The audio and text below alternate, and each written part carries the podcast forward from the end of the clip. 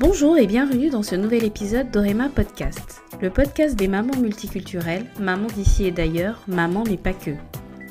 Aujourd'hui, je reçois Amanda, maman d'une petite fille d'un an et demi. C'est au travers de son engagement sur Instagram que j'ai fait la connaissance d'Amanda. Il y a plusieurs semaines, elle a eu la gentillesse de m'accueillir dans son cocon familial en région parisienne et je l'en remercie encore. Avec Amanda, nous avons parlé d'éducation bienveillante, de l'importance de la transmission culturelle et de la communication entre les deux parents. Nous avons aussi évoqué les enjeux d'une éducation consciente de nos enfants afin d'impacter positivement la société dans laquelle évolueront les générations futures. Je vous laisse découvrir notre échange et vous souhaite une bonne écoute.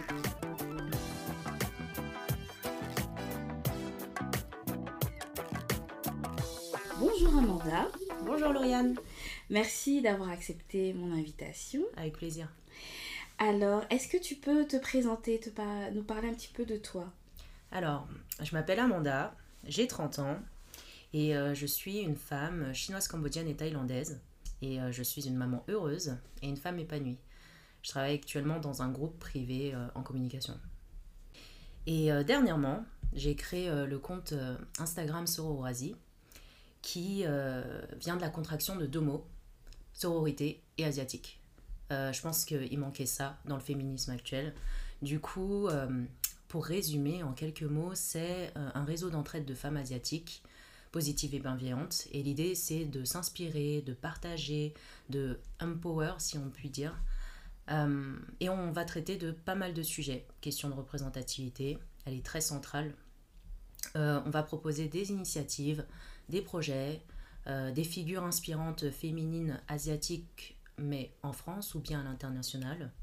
Et on propose aussi euh, de combattre les idées reçues euh, sur la femme asiatique en abordant des questions euh, qui sont l'exotisation, le rapport à la beauté, la confiance en soi, enfin tout ce rapport-là qui, qui, colle à la peau des femmes asiatiques. Et du coup, c'est un melting pot de sujets importants qu'il faut aborder et qui peuvent toucher pas mal de femmes asiatiques. Et vu l'ampleur du réseau, je pense que j'organiserai des événements, euh, des after-work, euh, des discussions entre femmes et, et, des lives Insta. Donc on verra à partir de septembre, on verra comment ça va se développer. D'accord, donc de partir de, du virtuel pour euh, se rencontrer en vrai. Exactement. Voir ce que vous pouvez mettre en place. D'échanger, de partager. C'est tellement important en fait de se voir. En fait, on n'est pas seulement une page Instagram où on se dit que bah, il y a personne derrière. Non, non, il y a vraiment des personnes qui, qui partagent la même chose que toi. D'accord. Et mm. en fait, tu as été poussée, euh, euh, inspirée à créer cette, euh, cette page parce qu'en fait, dans le féminisme classique, tu ne te retrouvais pas. C'est ça. En fait, c'est pas que je me retrouve pas. Je pense qu'il y a des sujets qui sont abordés par le féminisme hum, actuel qui sont très importantes. La question du consentement, bien évidemment, ça se pose même pas. juste, on n'aborde pas forcément les sujets, euh, ouais, l'exotisation, la fétichisation. Moi, par exemple, en travaillant dans une grosse boîte, bah, plusieurs euh, bah, commerciaux peuvent te dire des réflexions qui sont euh, sexistes, mais qui sont liées à ton origine. Donc, avant, je trouve, de se dire qu'on est femme, d'abord, il faut voir ce qu'il y a autour de les projections que les gens se font des Asiatiques. Ça, c'est important. Et, et dans le féminisme, donc, je disais que c'est important de parler de tous les sujets et le prisme et la vision aussi de la femme asiatique dans sa diversité, dans sa pluralité, elle est mais nécessaire et cruciale d'aborder. D'accord. Et tu disais que tu étais maman. C'est ça. Je suis euh, maman d'une petite fille, euh, Blasiane, de 16 euh, mois. Donc elle est chinoise, cambodgienne, thaïlandaise et elle est également guadeloupéenne et française. D'accord. Et euh, du coup, ça m'amène au fait que ce soit une blasiane. Euh, T'imagines bien que euh, dans euh, une famille asiatique conservatrice, ça passe pas forcément. Ça passe pas forcément bien, surtout si l'enfant porte les traits noirs. elle est mate de peau, on me dit qu'elle est bronzée, tu vois. Elle a des cheveux bouclés, du coup on me dit qu'elle a une permanente. Tu vois, des petits mots comme ça qui font que c'est du racisme ordinaire et, et que je vis bah, depuis un an et demi, mais, mais bon, j'essaie d'éduquer euh, les personnes de ma famille, mon entourage, comme je peux. Et même moi, ça m'éduque sur euh, peut-être aussi le racisme ordinaire et, et, ce que je peux faire subir à ma fille. Euh, mais j'ai corrigé tout ça bien en amont. J'ai essayé en tout cas. D'accord. Et toi, tu... est-ce que tu as des frères et sœurs? Oui, j'ai deux sœurs. Du coup, le fait d'avoir grandi avec deux sœurs, euh, ça te donne un rapport avec euh, la femme qui est euh, complètement différent. Tu vois la femme indépendante, tu vois la femme comme étant bah, l'acteur principal en fait. L'actrice principale, tu vois. Genre, ça, c'est une déformation. aussi, j'avais la position de deuxième dans la famille. Euh, du coup, bah, c'est la position euh, un peu ingrate, parce que quand t'es chouchou, euh, t'es le petit dernier, et quand t'es le plus grand, bah, du coup, le plus grand te laisse ses tâches. Donc, c'est vrai que avec ma soeur, la grande, on n'a que deux ans d'écart. Et, et, du coup, c'est voilà, un autre rapport que tu peux avoir et entretenir avec tes sœurs. Le fait d'être au milieu, tu as la position qui est défavorable. Dans le sens où tu vas faire les tâches de la plus grande et à côté de ça, bah, la plus petite, c'est la chouchou, donc euh, forcément, elle est intouchable. Et euh, après, j'ai grandi plus avec ma grande sœur, puisque j'avais seulement deux ans d'écart. Et euh, dans le sens où ça influence ma vision de la famille, là, je vais parler un peu d'un sujet un peu touchy, mais vous savez que des fois, dans les familles, un petit peu de violence, et les violences, elles s'exercent pas forcément, elles viennent pas forcément que des parents, mais elles peuvent venir des frères et sœurs. Et, et, là, en l'occurrence, moi, ma sœur m'a fait pas mal subir de violences physiques des brimades, bah, des humiliations. Du coup, je, préconise beaucoup la communication. Euh, de, la, de la communication euh, et euh, bah, du coup j'interdis dans toute mon éducation j'interdis toutes sortes de brimades de punitions de, voilà que ce soit physique ou verbal euh, forcément ça a influencé. Et mon rapport aussi à la justice et l'injustice, il n'est pas le même non plus. Euh, voilà, quand tu es un, enfant qui a subi des violences, forcément, euh, ça, une vision en fait de la justice qui est autre. Tu as une vision de l'enfance et de la petite enfance et de, l'éducation que tu veux donner à tes enfants qui est différente. Voilà.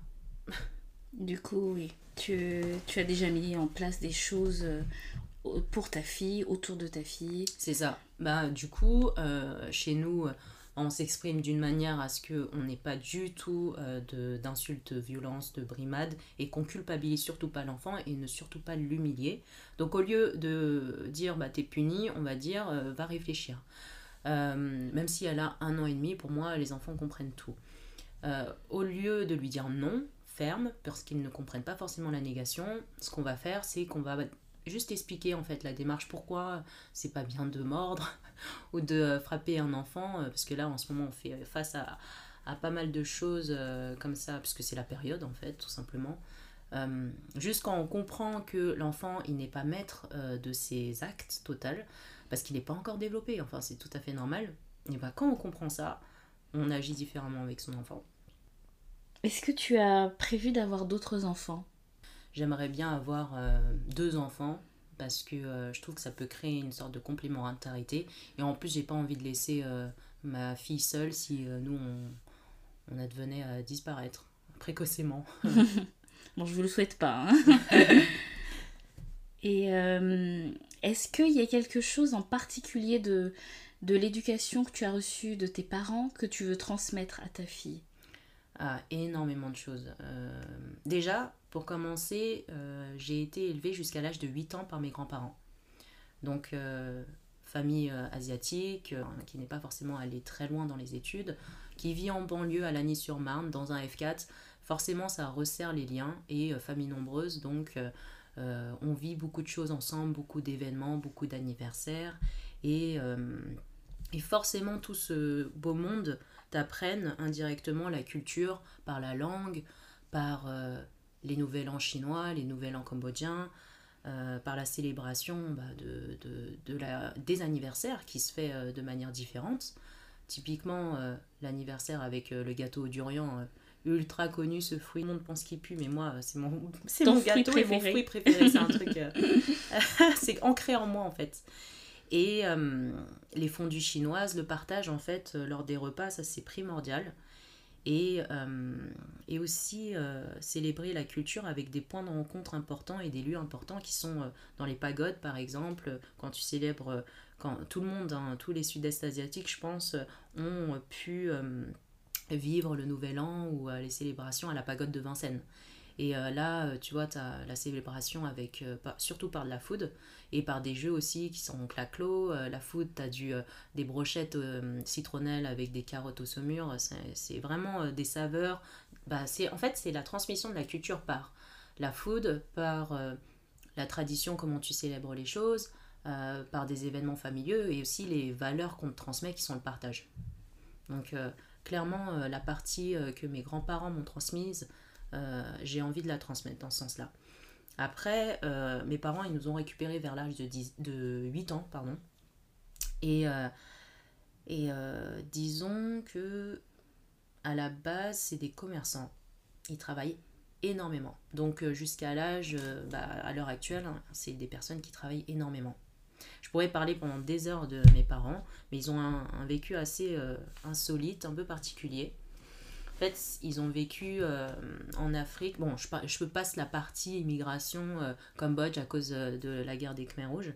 mais qui, est, qui est quand même importante. Dans qui est très importante pour comprendre pourquoi on est en France à l'heure actuelle. Mhm. donc, tu as mes, grands, mes parents qui ont fait du rassemblement familial. Grâce à des frères et sœurs suite à la guerre du Cambodge et pendant la guerre du Cambodge. Ils étaient réfugiés en Thaïlande, après, ils sont venus euh, rapidement au Cambodge reprendre la famille. Et après, on est tous partis, euh, enfin, on est, hein, mes parents et, mes oncles et tantes euh, sont tous partis en France. Et de là, en France, c'est pour ça qu'on a atterri à Lagny-sur-Marne, grâce à mon oncle qui faisait des études. Et moi, mes parents, bah, c'est un mariage arrangé hein, qui s'est passé. Et euh, mon père, il a 13 ans de différence avec ma mère. Donc ma mère, elle s'est mariée vers l'âge de 21 ans, elle nous a eu à 23 ans et 25, quelque chose comme ça. Et, euh, et mon père, lui, faisait du business euh, en Afrique. Et pendant 10 ans, il a eu quatre supermarchés au Gabon qui s'appelaient Gabon Marché. Et ils ont fait beaucoup d'import d'export. Et en Afrique, enfin dans certains pays en Afrique, tu peux tout gagner comme tout perdre rapidement et c'est ce qui s'est passé. Ils avaient énormément réussi en Afrique et au final, ils ont tout perdu. Euh, ils ont tout perdu à cause des pillages, à cause de l'instabilité politique. Euh, donc, euh, ils sont venus nous récupérer à l'ANI. Heureusement, ils avaient sauvé les meubles en achetant deux biens en France et ce qui nous a permis aussi de pouvoir rapidement repartir avec nos parents. Mais du coup, on a vécu un peu cet abandon de base et euh, nos parents qui nous ont récupérés, c'est comme si tu récupérais quand même des enfants que tu n'as pas forcément élevés, et élevés jusqu'à l'âge de raison, c'est très important. Parce que il y, a, pas mal de personnes qui disent tout se passe avant 8 ans, notamment les liens, les traumas, tout ça. Donc euh, je pense que déjà ils ont loupé une grande partie de notre vie. Très grande, enfin pas forcément grande en termes de durée, mais importante. C'est ça, primordial même. Et euh, donc, par la suite, bah, ils ont, pour se reconstruire, pour se refaire, euh, forcément, tu travailles d'arrache-pied. Et ils ont été commerçants bah, jusqu'à aujourd'hui. Et euh, moi, par exemple, ma mère, elle travaille énormément. Elle travaille du 7 jours sur 7. Elle fait du 16, 6h30 à 20h30, tu vois. Elle tient un tabac, pour pas faire dans le cliché. mais elle tient un tabac dans le 77, en Seine-et-Marne. Et, et elle travaille énormément. Mon père, lui, de son côté, il était plus en mode à chiller, mais il aidait euh, administrativement parlant. Et, euh, et disons qu'on a beaucoup été élevé par des nounous plutôt. Donc forcément, euh, le rapport à tes parents, il n'est pas le même. Le rapport à tes parents, ouais, il est, il est forcément plus distant. C'est ça en fait. On était assez à se débrouiller seul. Et à côté de ça, on voyait nos parents travailler énormément. Donc, euh, à côté de ça, tu peux voir des gens qui travaillent dur, mais tu vois à quel point le travail il a une place limite prioritaire sur tes enfants et ta vie de famille. Donc, clairement, ces deux mix, c'est que tu que as envie de prioriser ta famille et en même temps, tu sais que tu es quand même ambitieux. Tu vois, Il y a la valeur travail d'une part. Mais le revers de la médaille, en fait, finalement... euh, Forcément, pour moi, tu as, on va dire, euh, cinq strates dans ta vie et euh, le travail en fait partie, mais la vie familiale, elle est primordiale. Pour moi, elle est au-dessus, en fait, parce que on travaille que 40 ans de notre vie hein, en France, et euh, par contre, la vie familiale, bah, c'est toute ta vie. Et si tu n'entretiens pas les liens, bah, forcément, ils se distendent, et, du coup, tu peux limite euh, arriver à un certain âge et avoir des inconnus en face de toi alors qu'ils ont ton propre sang. Ça, c'est dommage. Du coup, le fait d'avoir travaillé à Vita Interman pour euh, mes parents, je j'ai vraiment pas envie de reproduire ça avec, euh, avec ma fille, mes enfants, si j'en ai d'autres. Et par contre, le point positif, hein, donc dans chaque malheur, ou c'est même pas un malheur, mais chaque parcours de vie, tu as forcément des leçons à en tirer euh, qui sont que bah, j'ai toujours réussi à me débrouiller seule.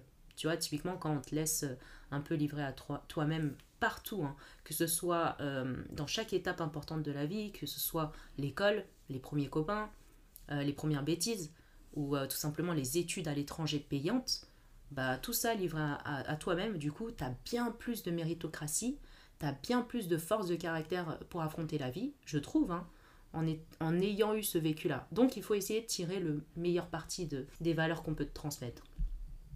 Donc voilà, pour résumer, euh, euh, ce que je prendrais de ma mère, c'est euh, son indépendance et sa force de caractère, avec une grosse carapace solide, mais j'ai pas envie d'avoir cette carapace avec tout le monde.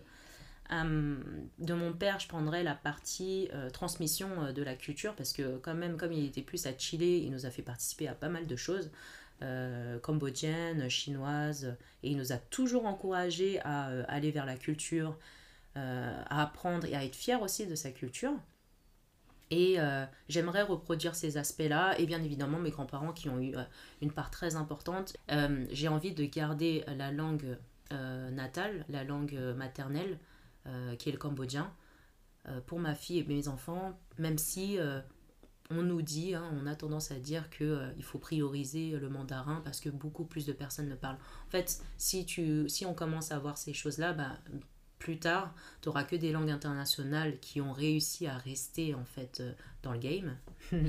Mais au final, euh, ta langue à toi bah, va se perdre. Du coup, ton identité, ta culture, ton héritage linguistique va se perdre. Donc, euh, j'ai absolument pas envie. Je préfère que les générations futures parlent multiples langues. Et de toute façon, c'est juste une richesse de parler plein de langues. Donc, il faut pas qu'on nous dise que euh, c'est pas parce qu'il y a que 3 millions de personnes ou 2 millions de personnes qui parlent cette langue que euh, ça vaut pas le poids de 7 milliards de personnes qui parlent anglais, par exemple. Non, je suis pas d'accord. C'est de la transmission, c'est important, c'est notre identité, il faut le conserver. Ouais, Super, je suis euh, d'accord avec toi également là-dessus. Et euh, euh, qu'est-ce que le féminisme évoque pour toi? Est-ce que tu as... Alors, tu nous as déjà parlé un petit peu de féminisme. Est-ce que tu as des choses à rajouter sur ce sujet? Euh, bah, plein, plein, plein. Oui. Bah, en tant que femme, forcément, le féminisme, c'est nécessaire. Parce qu'il il existe énormément d'inégalités entre les hommes et les femmes. Et euh, même si ça peut déplaire à beaucoup d'hommes et de femmes aussi, que je dise ça, euh, les inégalités, elles sont réelles. Euh, les injonctions euh, qu'on fait à la femme concernant sa beauté, euh, concernant, bah oui, qu'elle doit être fraîche toute sa vie durant, alors que forcément, hein, l'enveloppe corporelle, hein, avec le temps, elle se dégrade. Mais bref, il y a toutes ces problématiques-là, ces injonctions que moi j'essaie de combattre via euh, Sororasi.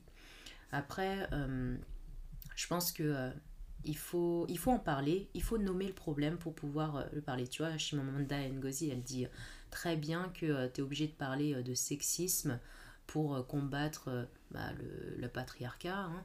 Euh, bon, elle le dit mieux que moi. Mais, mais euh, et du coup, tu es obligé de parler de racisme pour combattre en fait euh, aussi euh, l'injustice que subissent les Noirs, les Asiatiques, euh, les Arabes euh, en France. Euh, du coup, oui, je, prends part en fait au féminisme à l'heure actuelle grâce surtout à Sororasi, à, à ce compte Instagram. J'essaie d'apporter des pistes de réflexion aux femmes euh, en abordant ces sujets hein, qui sont très importants et euh, l'exotisation, la fétichisation, les problèmes d'identité, de confiance en soi et le fameux syndrome de l'imposteur. Tu vois, comme on n'a pas eu beaucoup de représentation quand on était plus jeune, ensuite à l'adolescence, ensuite euh, adulte, on n'en a toujours pas beaucoup. hein. dans les entreprises, typiquement, euh, on est une minorité. Et, euh, Et du coup, c'est pour ça qu'on a ce syndrome de l'imposteur et d'emblée, avant de commencer d'entreprendre, on se remet tout de suite en question. C'est pour ça que je pense que des fois, il faut agir avant de trop réfléchir. Parce que il faut, il faut mettre en place quelque chose. Ta petite pierre, elle va apporter beaucoup, elle va pouvoir de solidifier les fondations du mur, tu vois, qu'on va créer. Et du coup, moi, ce que j'admire énormément, c'est euh, le mouvement des afroféministes euh, qui se prennent part euh, au débat et qui s'emparent en fait du sujet. on leur donne pas forcément le micro, mais elles s'emparent du mic. Hein.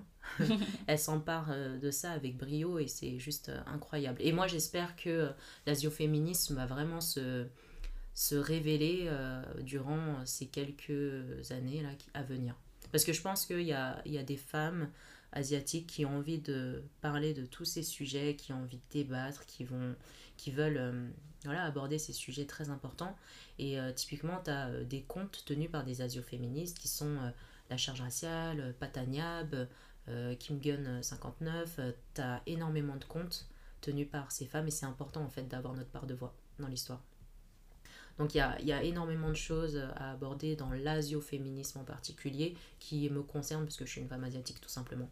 Et euh, bien évidemment, si on revient à la question de la parentalité en tant que mère, élevant une fille, j'ai cette responsabilité pour changer la société. J'ai cette responsabilité de se dire que j'ai essayé au moins euh, de prendre part et de, de faire évoluer à, mon niveau, un petit niveau.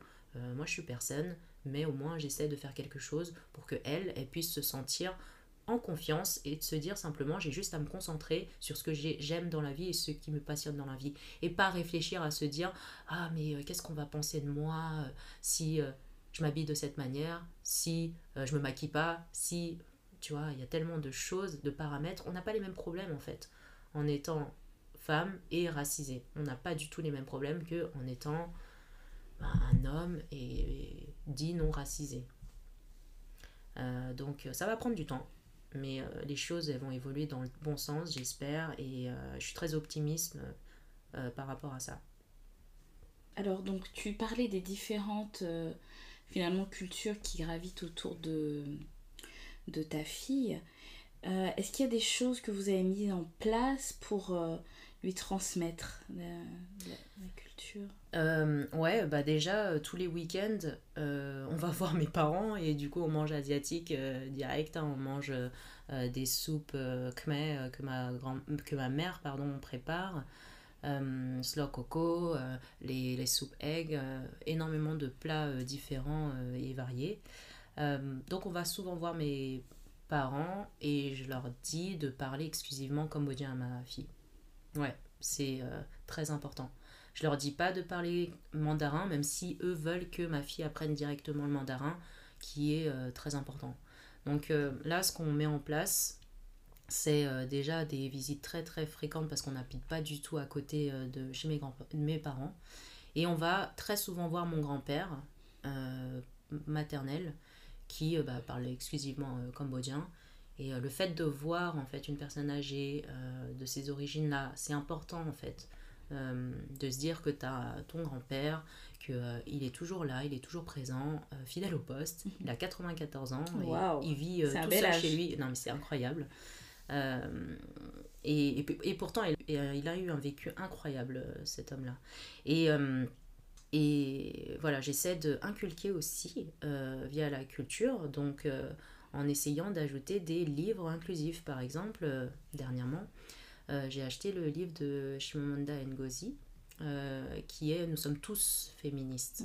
je l'ai aussi. Ouais. Il est super bien illustré. J'ai offert à ma nièce euh, dernièrement comme un million de papillons, je crois, c'est ça? Noir.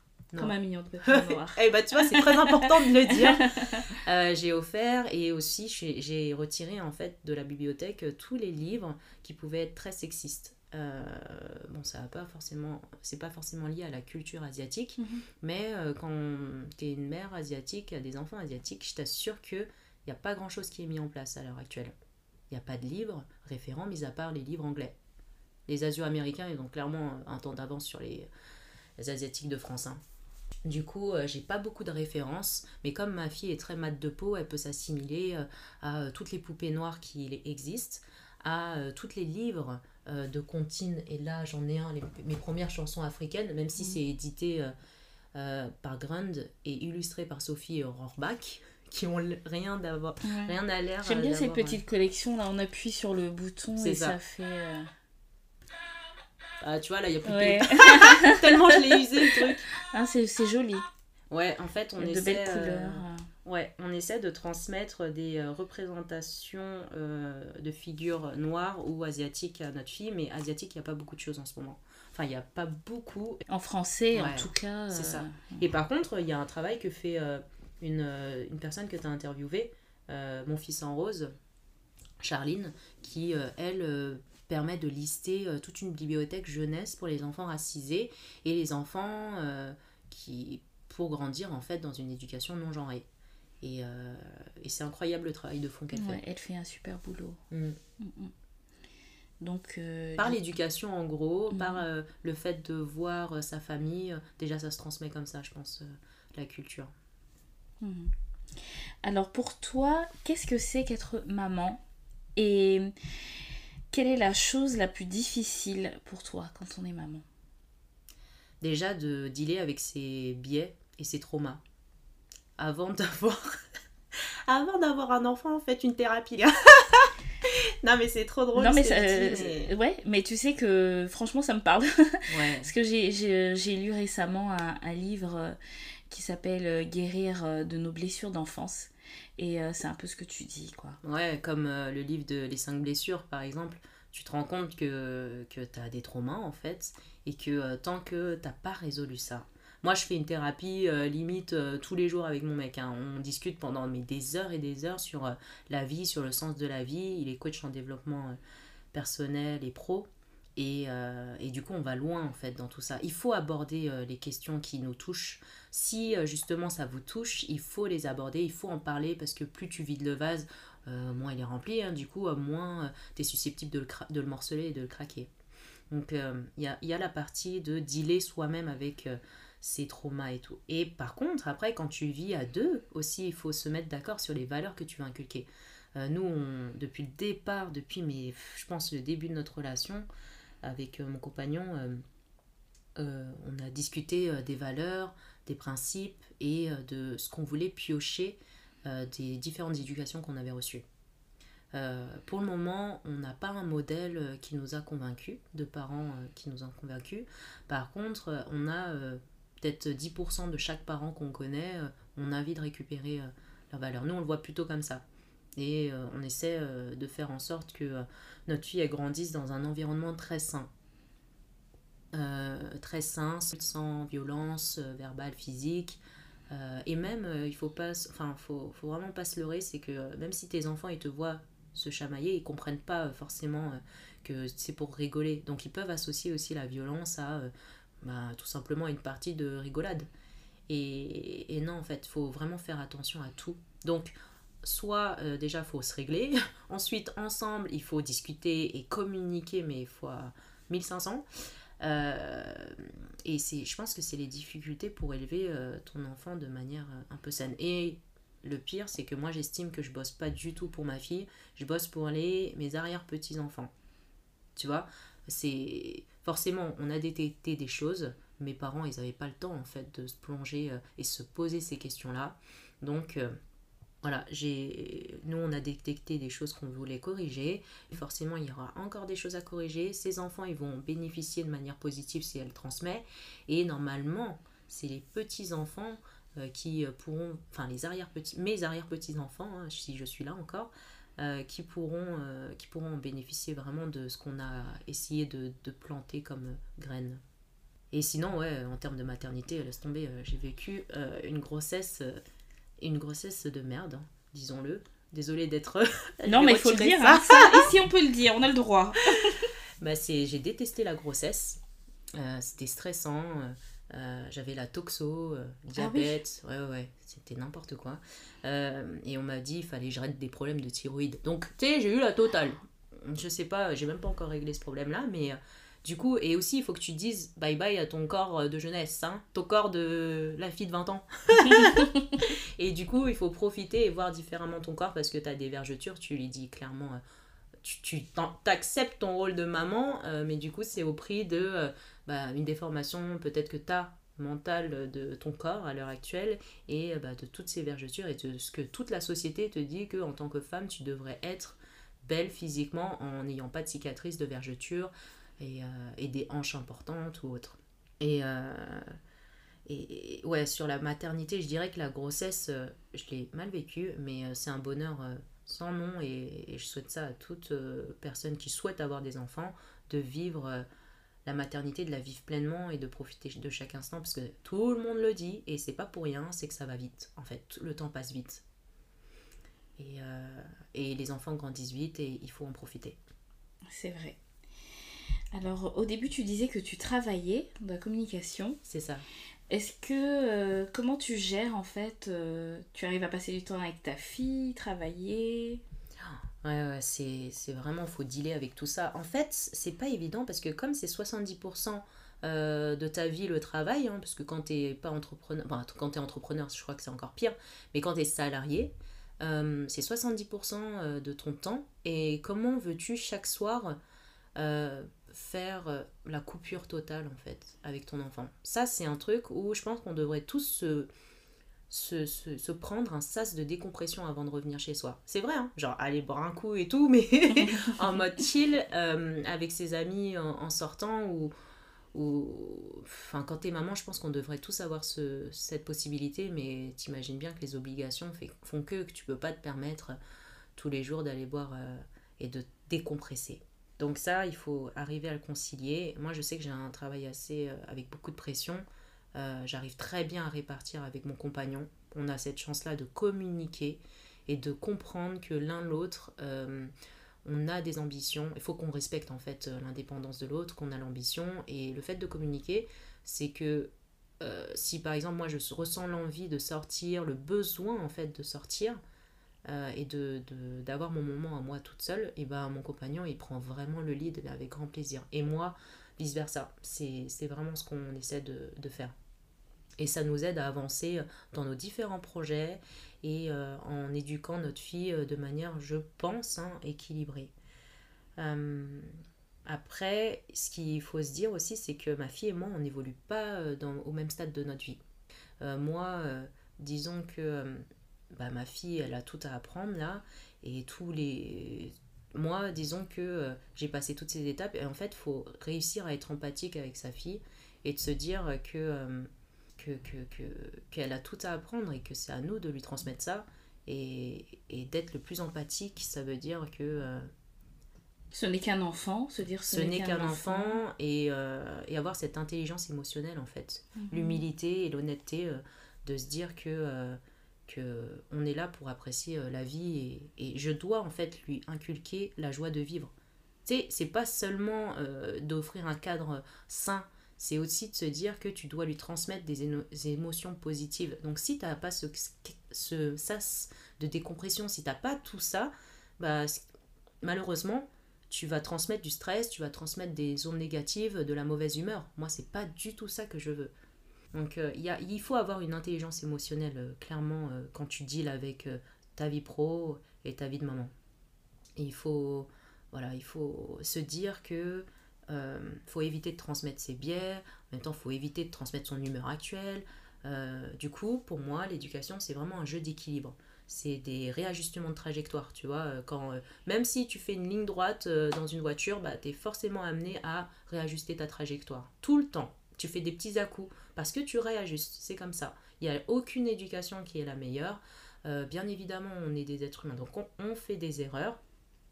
Et euh, c'est tout au long de la vie, en fait, que, on n'est pas éduque. Je sais, ouais, j'aime bien le mot éduque, contrairement à élevé, ouais, c'est vrai. Euh, mais ouais, c'est tout au long de la vie qu'on qu'on réajuste cette trajectoire.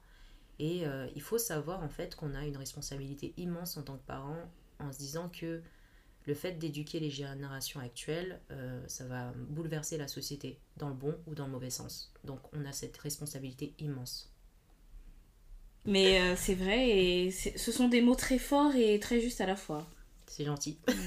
J'essaie. euh, ben, tu as déjà dit beaucoup de choses, je trouve, hein, très intéressantes. C'est gentil. Est-ce que tu as un mot pour la fin? Ouais, j'ai un mot pour la fin. Euh, disons que je pense en tant que maman, il faut se faire confiance.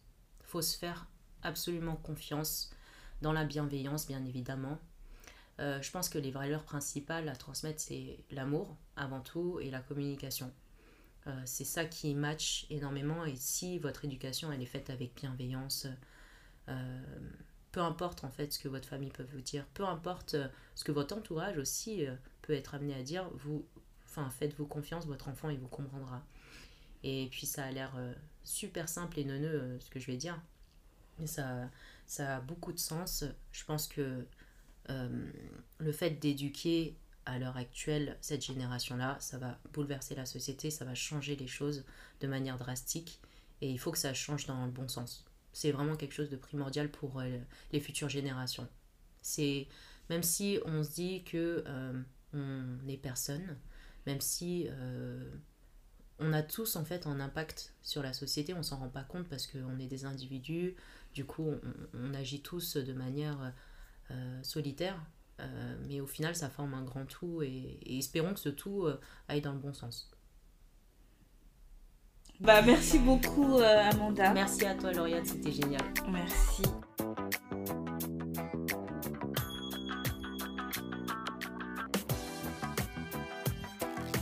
Nous voici arrivés au terme de cet épisode qui, je l'espère, vous aura plu.